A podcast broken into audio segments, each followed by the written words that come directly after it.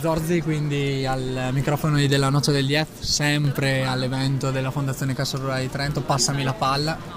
Ce la si passa questa palla nella pallavolo italiana attuale o eh, diciamo prevale la, la, la, l'orientamento muscolare? Dunque guarda allora, mai titolo fu più corretto perché la pallavolo è l'unico sport di squadra che per regolamento ti obbliga a passare a la palla. Perché? Almeno tre passaggi ti tocca farli. E poi non puoi toccare la palla due volte consecutive, quindi in realtà la collaborazione non è una scelta ma è un obbligo. Questa è una caratteristica che rende la pallavolo un po' speciale. Eh, quindi è obbligatorio passarsi la palla. Questo fa sì che un pallavolista fin da piccolino sa tutti i giorni in palestra che l'unico modo per provare a vincere è passare la palla ai compagni. E soprattutto non fa più di un tocco, non può fare. Sì, sì, no, questo guarda, eh, adesso non direi neanche che questa sia di per sé una ragione per rendere la pallavolo migliore o peggiore, semplicemente il regolamento, che in realtà quando nacque la pallavolo, l'inventore Morgan ciò che voleva fare era coinvolgere tutti gli atleti in campo e per farlo, limitando un po' l'individualismo, era quello di obbligarli a passarsi la palla. E non è trascurabile il fatto che questo sport ha avuto un grande successo anche nell'area dell'ex Unione Sovietica, perché in qualche modo lo consideravano un modo un po' comunista. Era il più collettivista tra gli sport. Esattamente, era collettivista. Ora ripeto, non è un pro o un contro, eh, però non c'è dubbio che se le azioni individuali in altri sport di squadra sono comunque concesse, nella pallavolo questo non, non, esiste e quindi un pallavolista, ripeto, nasce sapendo che può solo passare la palla ai compagni. Non c'è dubbio che adesso, in questo momento storico, un po' di individualismo pre- prevale e quindi passarsi la palla è comunque una, un buon suggerimento. Per quanto riguarda poi la parte muscolare, beh, in questo senso la pallavolo moderna insieme con gli altri sport sta godendo anche di questo miglioramento della prestazione fisica, facendo sì che la pallavolo a livello maschile ormai sia davvero con delle prestazioni straordinarie. Talvolta la palla viaggia anche troppo veloce, dal punto che non la si vede e talvolta si arriva diciamo così, al paradosso che la pallavolo femminile è più godibile perché almeno si vede la palla che rimane in aria per un po' di per tempo. Più tempo. Passiamo quindi chiuso l'excursus uh, storiografico ci voleva veramente. Abbiamo trovato Non si sentano gli altri il uh, più preparato e quindi ne approfittiamo anche per diciamo una, due o tre battute al passo coi tempi. Vai. Sì, andando al campo la stagione è cominciata da poco ma sono le solite quattro che si contenderanno il titolo di campione d'Italia, parliamo di pallavolo maschile ovviamente.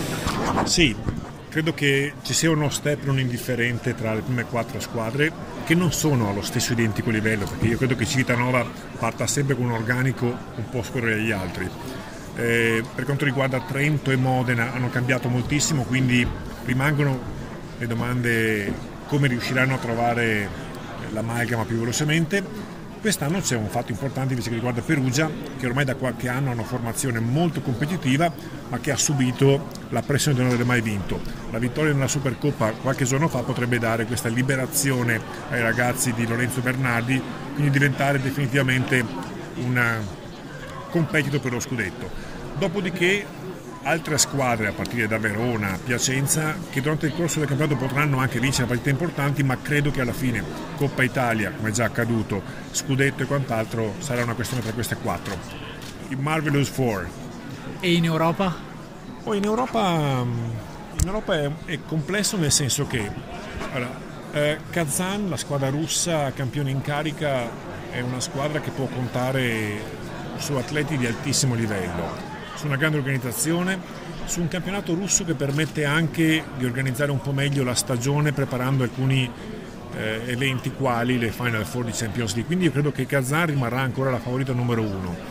Le nostre squadre eh, credo che possano dire la loro con una certa eh, convinzione.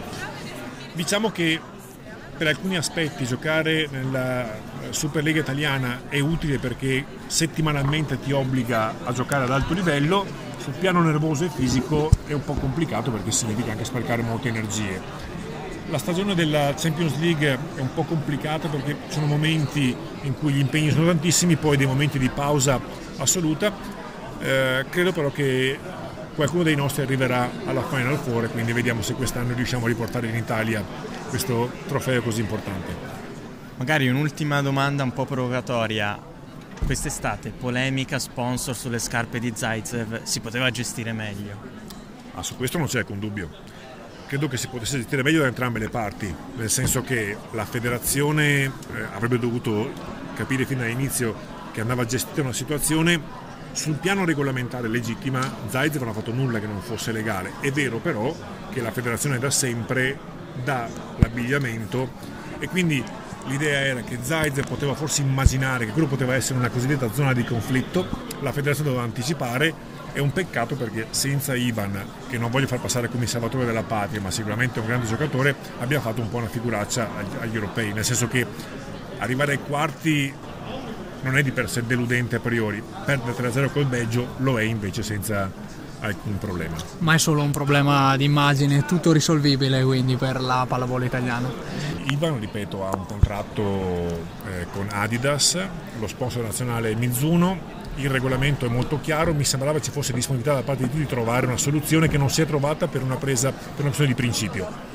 Io credo che la federazione abbia l'obbligo di difendere un po' di omogeneità, le regole devono essere chiare per tutti, se poi si decide che Ivan può giocare con le Adidas, è corretto che anche gli altri considerino a questo punto, come negli altri sport, le calzature un oggetto personale. La maglietta di per sé, quando sei la taglia giusta, tendenzialmente non è un gran problema.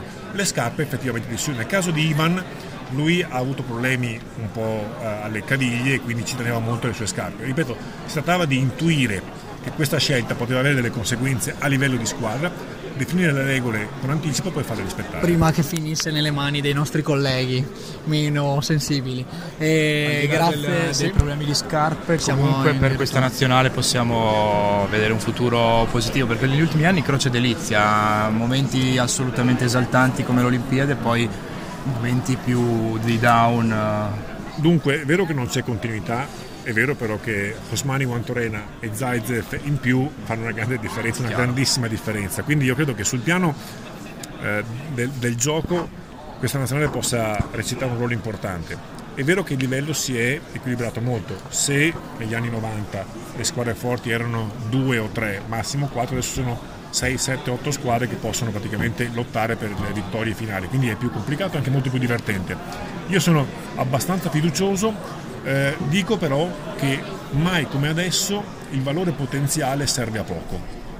Ciò che fa vincere le medaglie o i grandi tornei è la capacità di crescere da quando si inizia il torneo a quando si finisce. Questa è la sfida per ogni squadra, lo sarà per Blengin, lo sarà per Zaitsev, Quantorena, Vettori, Giannelli e via dicendo. Grazie mille. Grazie molto.